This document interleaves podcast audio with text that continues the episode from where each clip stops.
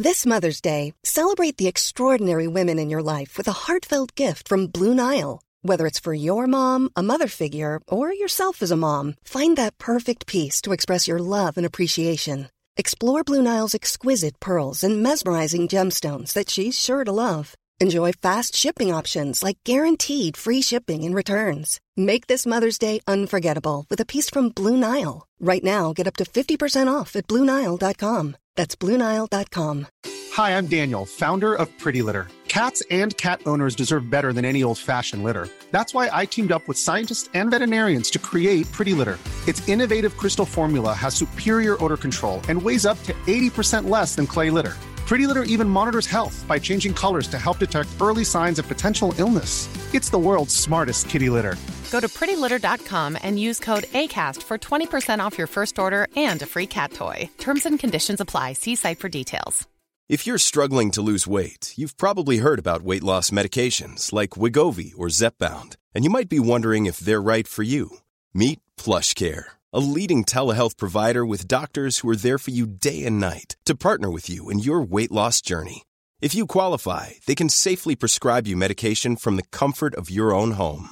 To get started, visit plushcare.com slash weight loss. That's plushcare.com slash weight loss. Plushcare.com slash weight loss.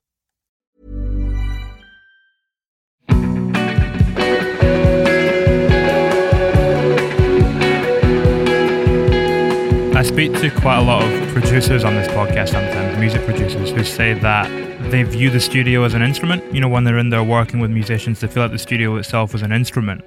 Do you ever view the orchestra, the entire orchestra, as one instrument? Would you ever think about it in that way, in those terms? Yes. In, in, in modern uh, vocabulary, you could describe an orchestra as a, the first type of uh, synthesizer you know where you where you combine different textures different instruments to create something bigger than the than the original. And you know it's uh, an orchestra is is something much different than just a regular bands. For so so, so for example folk music where you usually can discern you know with all the different instruments right? You have a bass a banjo, whatever, accordion, and and that they they're very distinct. They each of them do their own thing, but we do what we do with an orchestra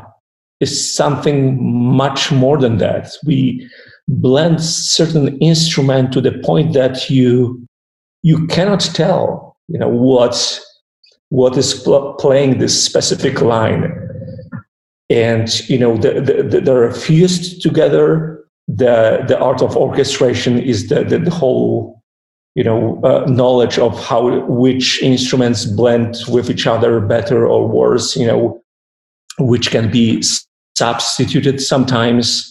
And you you know you may think you hear an oboe in certain context and it will be a trumpet you know depending on the on the orchestration, on the surrounding and everything. You may you may have an purely orchestral piece where you're to hear voices which are not there. So in this sense, I'm talking about a, a, an orchestra as, a, as, as the first synthesizer because it, it, truly lets us create something uh, much bigger.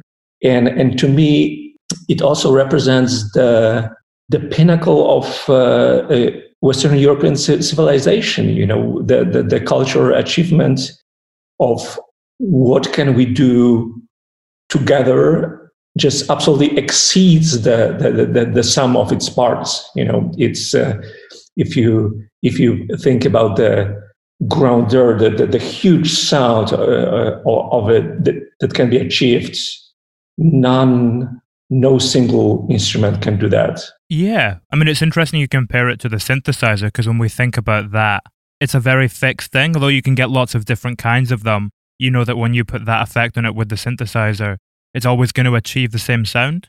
Whereas with an orchestra, because it's all individual real players, the, it, there's so many more variables at play like depending on who you have playing at that specific time, the context you place it in is always going to be shifting and always going to be changing. Yeah, in in electronic music, we, we try to mimic that beha- behavior and especially uh, right now with uh, invention of different controllers.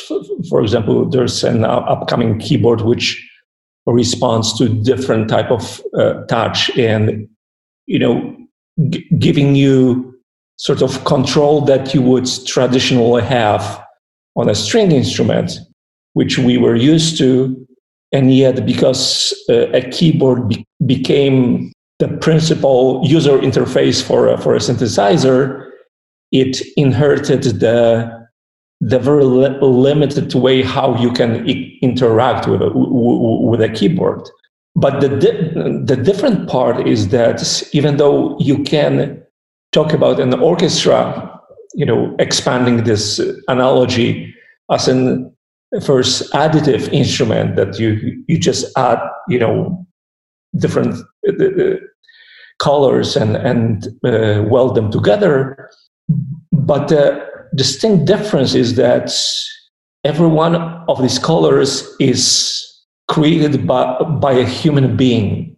And this is where where and, and why i think uh, orchestra is unmatchable yet you know that that you you, you, you can replicate quite a lot, but not get to the very core of it, where, where you, can, you, you have a power of of a group of human beings interacting and contributing their understanding and their feelings, their uh, their talents to to the sound. So, so, so, so this is something that to do it with, with a machine uh, we're probably not not there yet, and ho- hopefully not for a for a long time. And I am I'm a big advocate of of live instruments and what they how they con- contribute to to to to any sound. As technology, you know, continues to advance not only in music, but you know, in all different areas of the world and culture, and it keeps advancing in this idea of a digital thing that isn't quite human becomes more prevalent do we does it almost feel like the hunger that we have for something real and human and organic like you're saying there is increasing? Like from an audience yeah. part of view does it feel like that? I i, I think so because it, you, you can obs- observe it very easily in in popular car- culture. Take anything that is handmade. It will it will have a higher price because uh, there are so many of us that we we, we, we can't afford any, anymore to produce certain things by hand. We have to do them uh, with machines and, and in, in lar- larger scale. But any type of custom made object, something that was loved, you know, while, while created, something that was not just created based on economical equation that, you know, oh, if we use this material, it will be cheaper and it will still last for for 12 months as long as the warranty is right. So if someone uh, still creates an an object serving the same purpose but approaches it individually, the cost is much higher, but at the same time, the quality and the individuality of this object is uh, uncomparable. And uh, those things have value because we we don't have as much in our lives, right? We, in 19th century, you would probably be surrounded at home with a lot of wood, you know, and not uh, just fledgling electricity. But, you know, most of it would have been made by hands and by, by, by a craftsman, and the, the, there would uh, there would be a lot of love, you know, of people touching and creating those objects. And I, I believe that we that it's a part of how we communicate with other people, also uh, through through crafts and and objects we, we, we create and we don't don't only talk to uh, to each other. It's not the only means of our communication, and creation is as much important for for human beings, and uh, and through creation, we're we're also capable of transferring emotions, transferring things that are intangible that we we would need to talk about something for, for, for 10 years maybe or instead perceive an object which someone created for example uh, a work of art or a custom made racing car you know where where every tiny part is is different than in your mass markets, you know, Honda or whatever. do you do you have any custom made instruments? I do, yes. uh, I, actually, recently I I built a very special drum uh, based on a steel barrel, but uh, inside there are heavyweight springs with many, many, many uh, really heavy weights it all resonates and it's it's it's really cool. It's it's like a drum with its own reverb tank that that the whole instrument is just incredibly deep and that, that the most interesting thing uh, you can do with it is actually uh, the extension of the springs are metal rods which you can play you can bow them and it's just a beautiful sound. Have you used it in anything yet? Uh, no, not yet. How you know it's interesting what we've been speaking about as well in regards to orchestra and the way that every instrument can be framed differently depending on the context surrounding it, and it can change the way you hear it and the way it sounds and feels. How did your perspective of individual instruments and writing on them change after you had conducted an orchestra for the first time? Yeah, yeah. You know, uh, conducting the players is a reminder to a composer that whatever you put on a musician's stand better not be boring. you know, and it's I, I think it's it's an important principle that when when you when you realize that the different parts you write are not you're not just playing them through MIDI. You ask someone, you know, to to interpret them and to to put some life into them. And even if if certain instruments will, it may be necessary that they have a simpler part. Someone else will have this glorious melodic line, uh, but not everybody there's still a, a compo- uh, there's still a lot a composer can do to to make those lesser parts be interesting as well and conducting an orchestra enforces this notion because this is a moment of, of truth in a way. You know you you come to the podium and you encourage people around you to, to put as much energy as they can. You you immediately see you know is there is there something that they can put their energy into or not uh, so so I, I, think it's it's uh, it's about this responsibility and other than that uh, conducting to me is the the most thrilling part of my work where I finally feel my music fully and uh, I, I, no longer have to listen to, to samples, which which I find very very painful. It's finally this sound, the, the final sound. I don't have to imagine it. I don't have to listen to, to a demo track with a with a, a lot of you know reservations that oh this will be different in this way you know it's a, it's it's like watching just an unfinished product right and like storyboards almost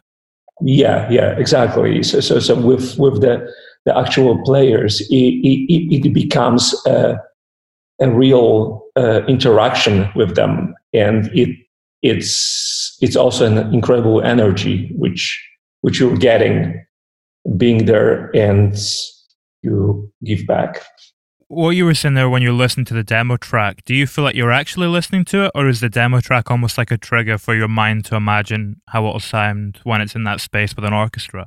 Yes, a, a, demo track is is a draft to me, and especially this draft can be more convincing, especially for rhythm-driven uh, pieces, and you know where music has more rhythmic details, and uh, but it it completely fails when when when we talk about emotional music and if you if you need a theme to to actually carry something. And i've uh, i've had this problem from, from, from the beginning when when working with tom ford and madonna when they were absolutely in uh, incapable of of making this leap of faith you know that that where you what you're listening to is not the the finished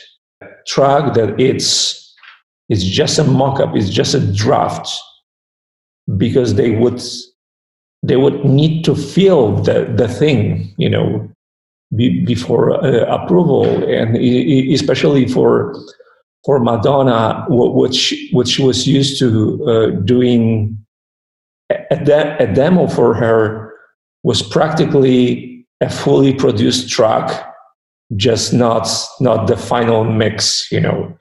And if she if she wanted to to have a gypsy band in the uh, in the arrangements, they would just hire a gypsy band for for the demo track, right? So so it's they wouldn't just spend as much time in the studio and you know it, it wouldn't be as as polished but you know you would get the, the same sound probably the same players.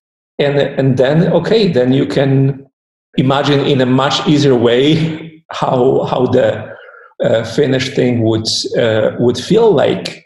Uh, but obviously with uh, an orchestra it's not uh, it's not feasible. It's just uh, prohib- prohibitively expensive.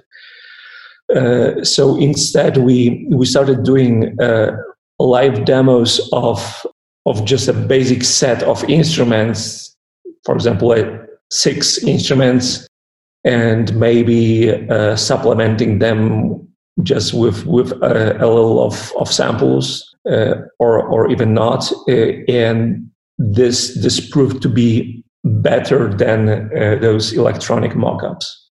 Do you think that was just because it was real people playing them? Was that what yes. was changing it? Yeah. Yeah. Yeah, this was it.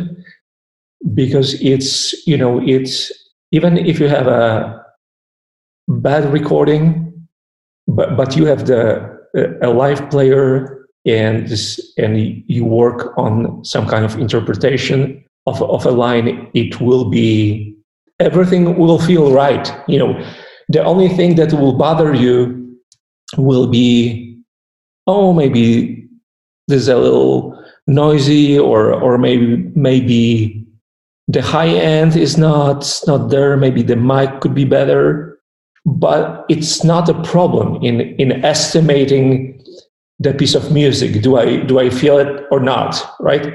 So so it would be very different if you try to produce a track with with a sampled instrument and then spend an enormous time on uh, mixing, EQing, everything, you know, that technically th- this recording would be perfect sonically, right? You wouldn't have a question of enough high end, everything would be in the right place. But so what if if the core is not there? Did you use that technique again the second time that you worked with Tom? or was the communication slightly different because you'd been through that process with him once before? Yes, yes, I did that again, and and uh, the second time, I didn't even try to uh, to show him uh, themes that I knew he wouldn't uh, accept any other way. So we, we, we always had a had a demo, and actually, the, the second time we we actually allocated some budget to to to hire a few players. Uh, to do live demos. And actually, with with Nocturnal Animals, there's an interesting story.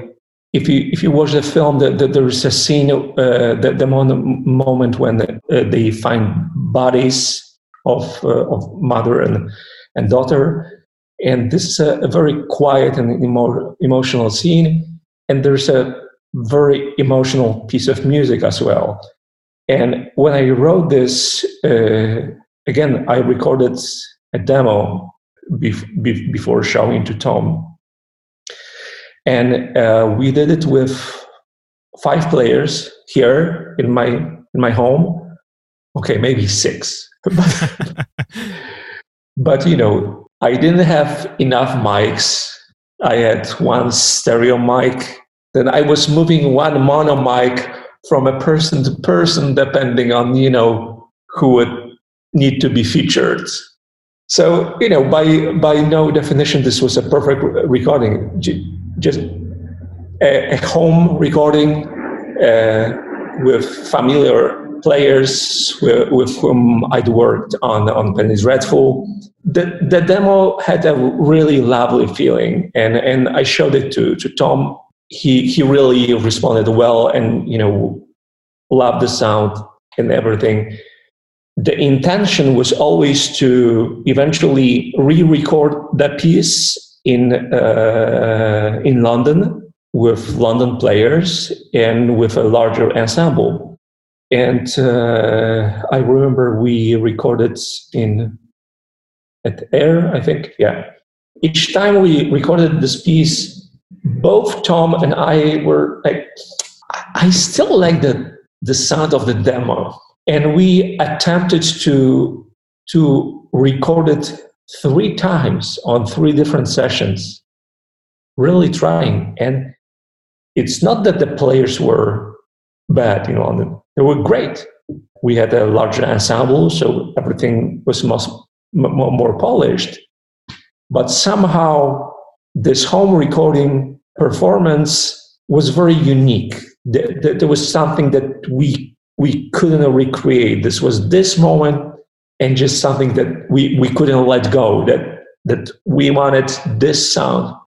We eventually ended up just recording an extra layer, extending the strings, which was which was mixed in with the with the original demo which had to be cleaned up because there were some click track in the background.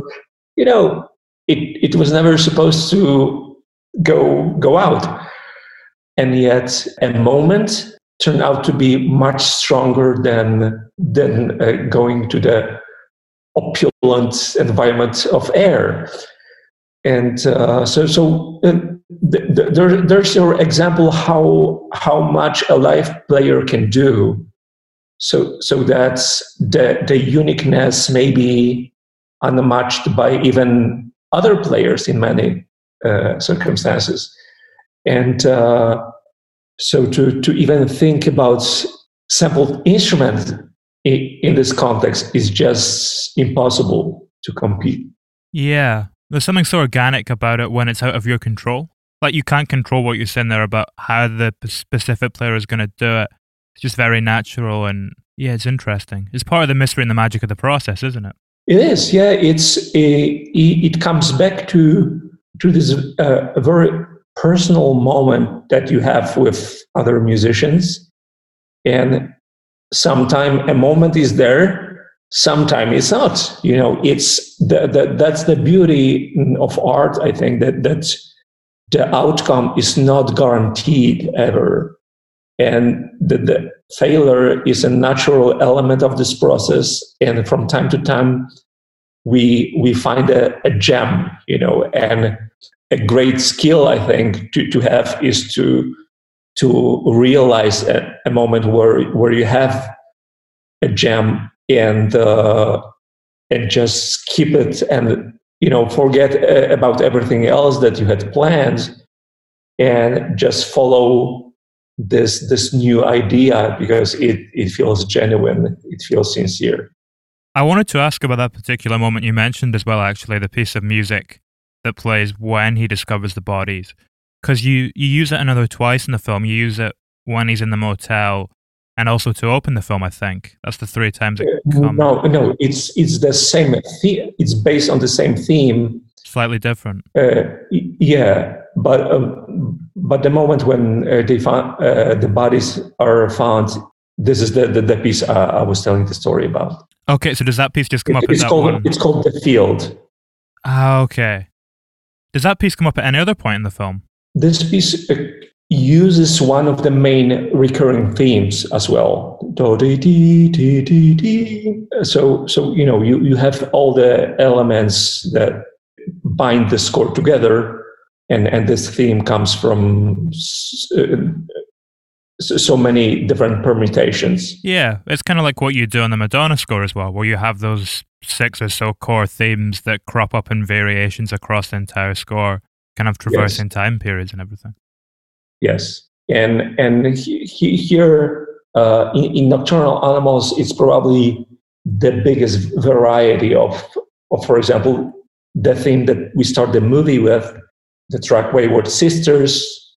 It already starts with a theme which is presented in this hyper saturated, opulent version just dripping with orchestration and everything. And and later you have the same theme in a more Bernard Herrmann-esque vibe, very austere and you know m- much smaller. And uh, but finally you, you get to this point where where this thing becomes most emotional and, and personal, and this is the the field, and it's it's practically tiny, you know, comparing to Wayward Sisters, and yet this is the same core.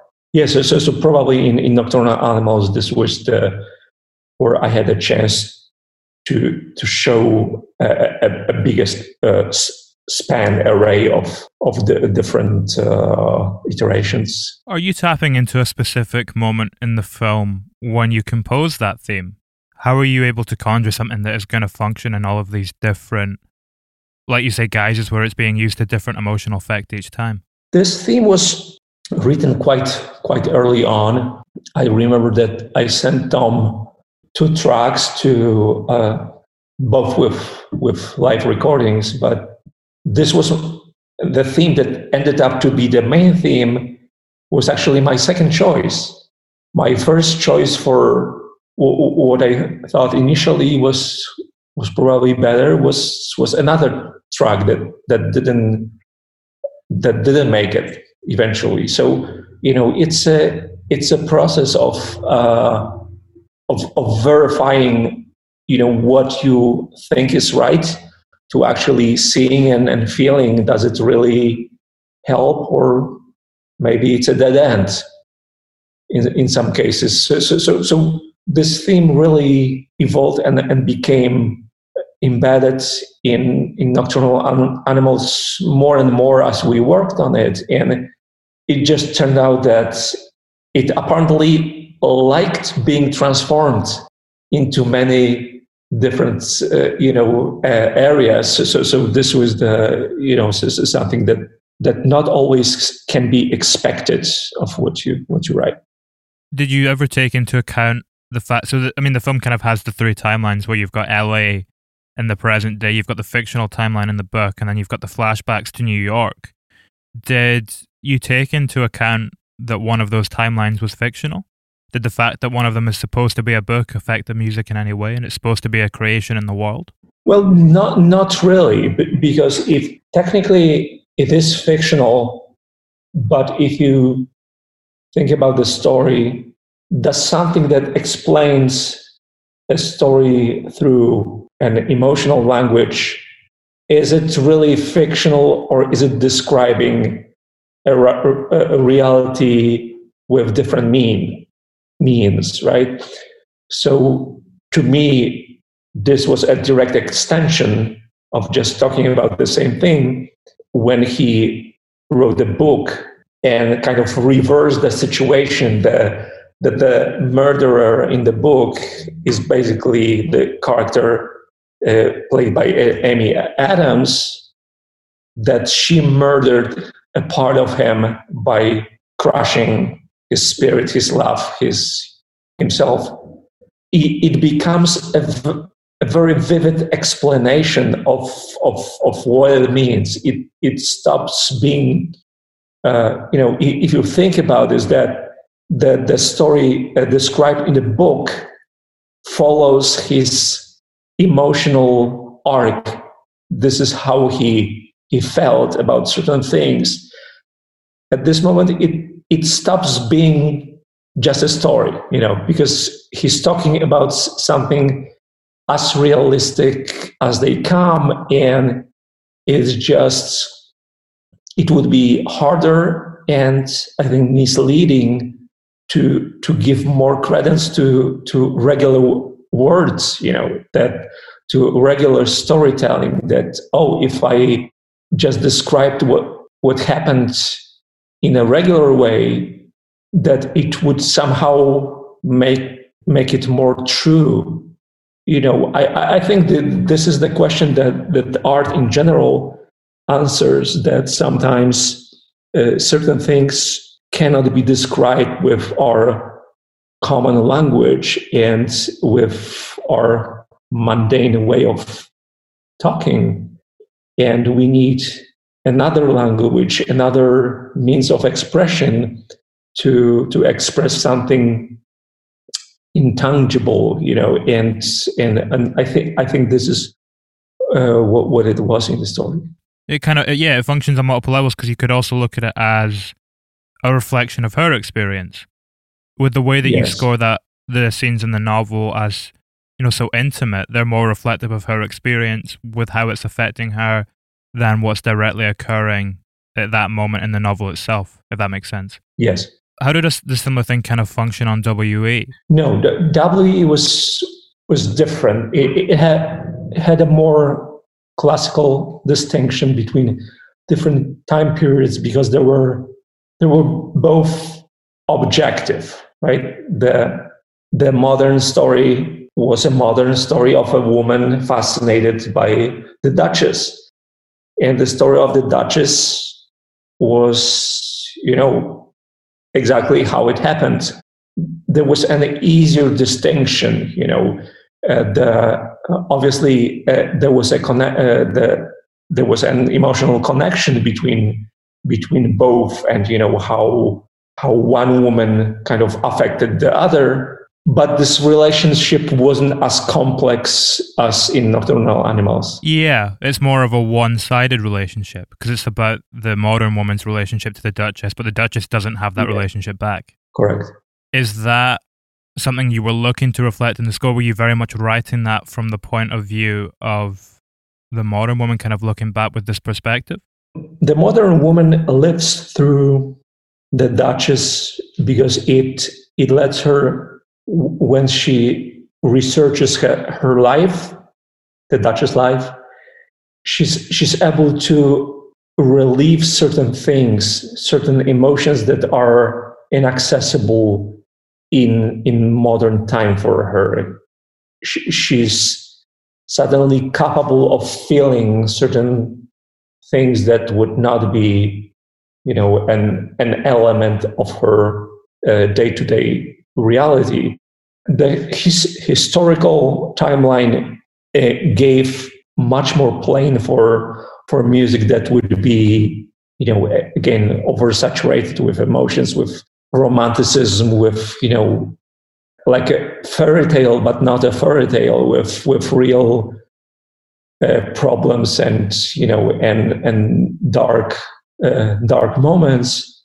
But but this was it. This was the the core of, of why the film was made to express this this contrast between something that many people would dream of having right? To to, to be in this position in this position of becoming a, a, duchess and so, so so so close to the the royals and you know an incredible story. But you know not realizing what it would entail, how uh, gruesome the, the ra- uh, reality would be, how how how difficult, frustrating, full of anxiety. You know, we don't we don't speak of, of those things when we tell fairy tales.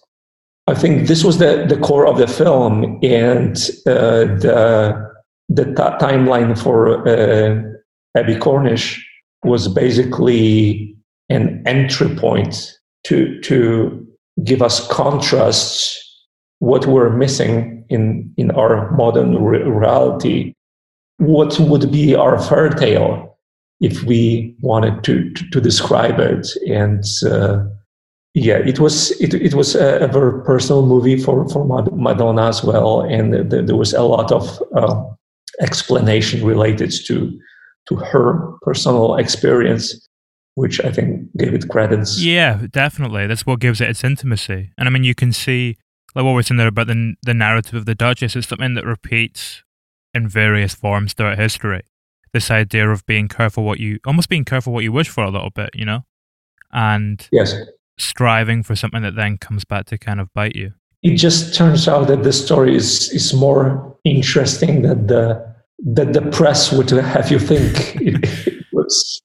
It's, it got an interesting reaction. I watched it again today and I don't really understand the reaction to it, why there was such a backlash to it. Yeah, absolutely. You wonder if it was almost snobbery because it was Madonna who was the one making the film. Yeah, yeah. Plus the plus the Duchess with with her being uh, American, uh, she was a divorcee. Just uh, unthinkable. I, I, I don't have to explain it to you, obviously, but you know, at at that time, uh, it was much worse than with uh, Meghan and uh, Harry. And Harry, yeah. Again, like we were saying, you know, it's manifesting itself again. The phrase you used there, where you were kind of speaking about this fairy tale idea, it's interesting because it kind of brings my mind to the nun. You know, the, when we were saying fairy tale, this slightly heightened sense of reality and something a little bit more fantastical? Is that a different thing? I mean, I guess Penny Dreadful too, where you're approaching something that isn't quite taking place in our reality in the same way. Penny, Penny Dreadful was probably the biggest surprise of my, my career. I couldn't expect to find so, so, so much in scoring. I thought I, w- I would be scoring some kind of Victorian story and uh, horror genre. Obviously, what was most surprising uh, were uh, John Logan's dialogues. Were where it was the first time that dialogue actually inspired me to to writing music, and there was so much beautiful poetry in it, especially in the, the creature who you know be, being being this violent Dr. Frankenstein's monster, he had this beautiful soul to, to different elements. And, and all those long conversations, which I, I found absolutely uh, fascinating when they, they just talked and talked and and it was bizarre it was strange it was dark it was it was something you know like like, like exploring uh, the uh, the areas of our humanity which were uh, either taboo or you know something untouchable. And uh, those characters would go there sort of easy. And uh, I, I just found this world, world incredibly inspiring. The, uh, I, I always talk about its dark beauty, like, uh, like being fascinated with, with something that, that you know that it may kill you. You know, you're, you see a tornado and you would like to be in the center, even though, even though you, you know it will kill you or a, or a sweet poison, which just has something incredible in it, like uh, you know, like poisonous flowers.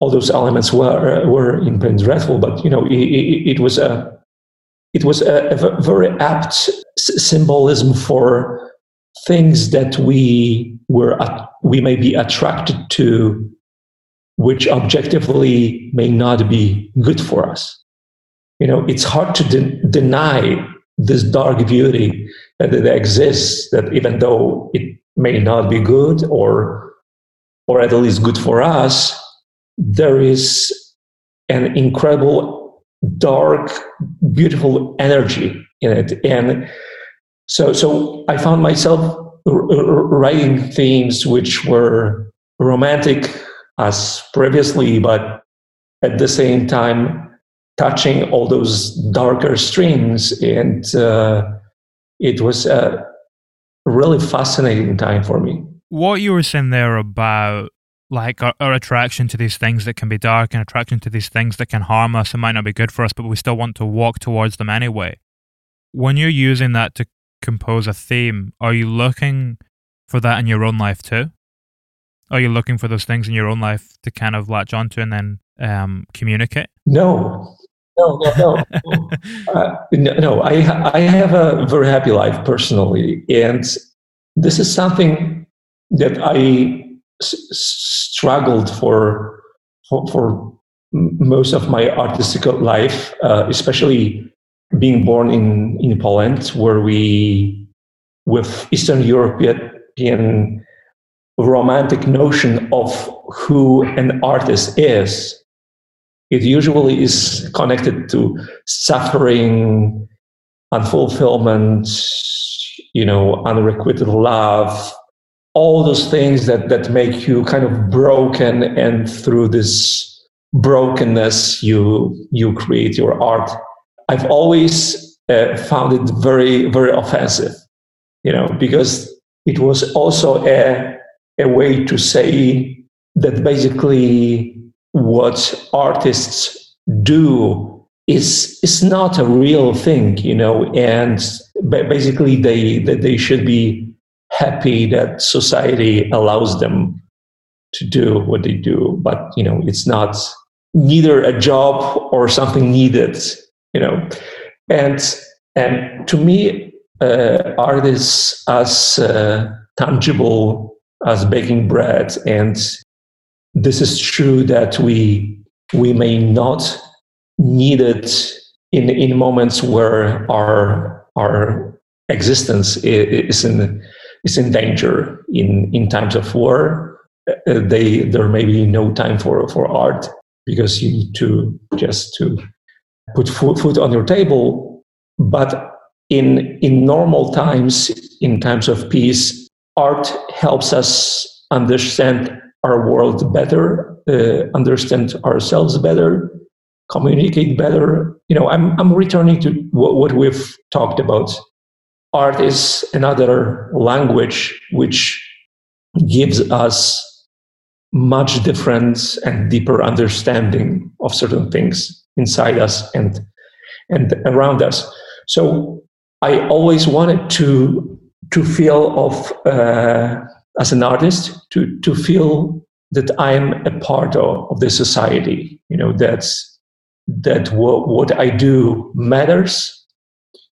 The notion that an artist would need to uh, suffer or to go through some incredible tra- tragedy to be able to create, to me, it was always like being a, a heart surgeon without a heart attack.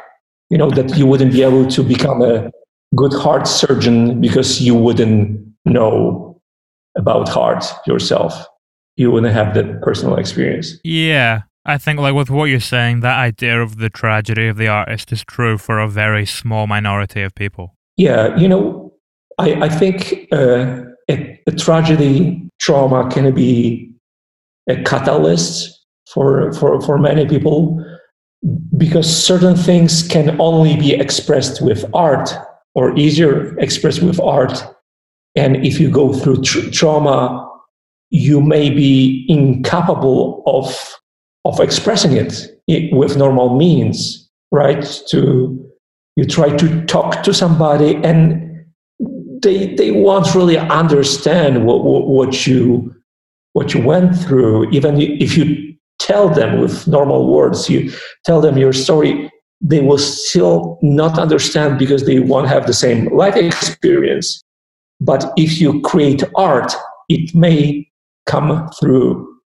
So, so I think this is where you know uh, where those two elements are attached. That that again that that art lets us is is an outlet for for uh, a lot of it, which normally would be just squashed inside. By no means it is the the only case that, that you, you would be able to to create art otherwise. You mentioned a few moments back as well that through creating art you've learned things about yourself and you've learned things about the world and the way that we are as people. What's what have you learned about yourself that has been most valuable to you in your kind of day to day life? Uh, relativity.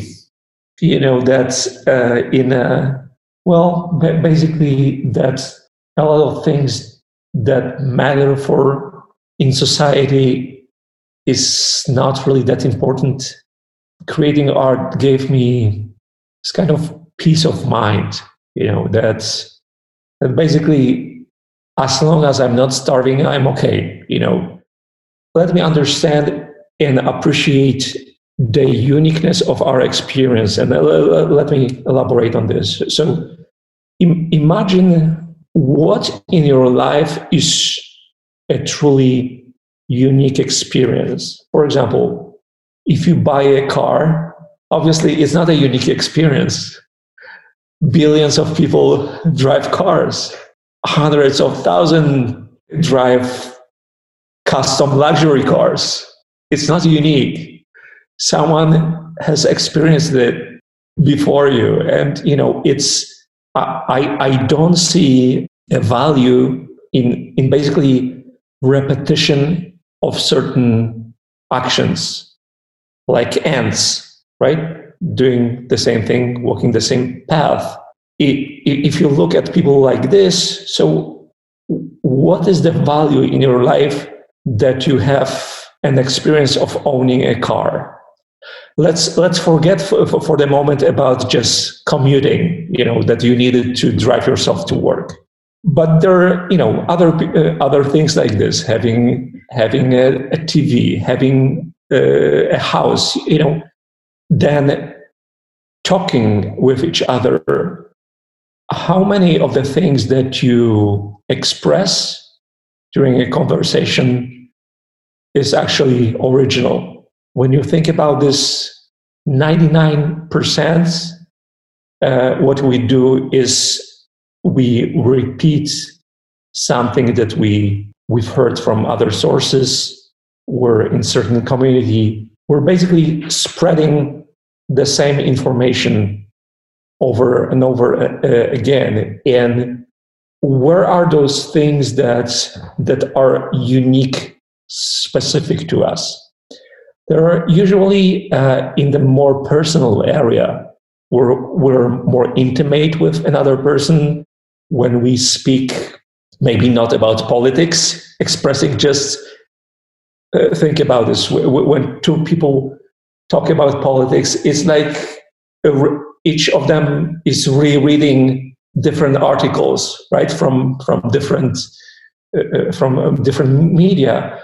So I guess this is what I'm looking for, and this is what creating art taught me to look for for this uniqueness. And I think this is uh, what, um, if we if we can find enough of it in our life and can uh, can appreciate it, it it's more grounding. It's you know it's uh, it doesn't give you a sense of pointlessness. You know that's you go every day to an office, uh, do a job that you don't like uh, for a company that you don't even care about what what, what it does. Uh, how do you how do you spend your life? You know, without if you if you don't have any meaningful relationships, where is the value in in you following this this this path you know and, and basically not having any kind of genuine unique interaction you know that this is uh, what we talked about the uh, the handmade uh, objects right and that are hard to find these days. And it's it's a very similar thing you know we we, we kind of everything we most of what we say is kind of a, a stock message or you know. Does it make you more do you feel more fulfilled when you find those moments of uniqueness in your daily life? Yes absolutely. I, I think this is what uh, again coming back to the purpose of art that us uh, as human beings we we live in a world that may seem very chaotic for us and uh, we struggle to find the reason uh, to find an answer why we're here why you know why so short why a disease why why wars and and everything is so much chaotic and we strive to to find harmony and we don't even know how it may feel to find harmony how how would we recognize it the truth or something else. And and this is the moment when you may hear a piece of music and feel the harmony and it can you may in this moment understand you know it, it can be very grounding. It can give you understanding of that not everything is disjoint pointless. You know that that there can be true beauty in in in life. And uh, by beauty i mean again harmony of of elements. This is where we this is where uh, humans in general find beauty in in in things that you know that that come together that match that are not fighting w- with each other. So I, I believe that it gives art in general very practical practical side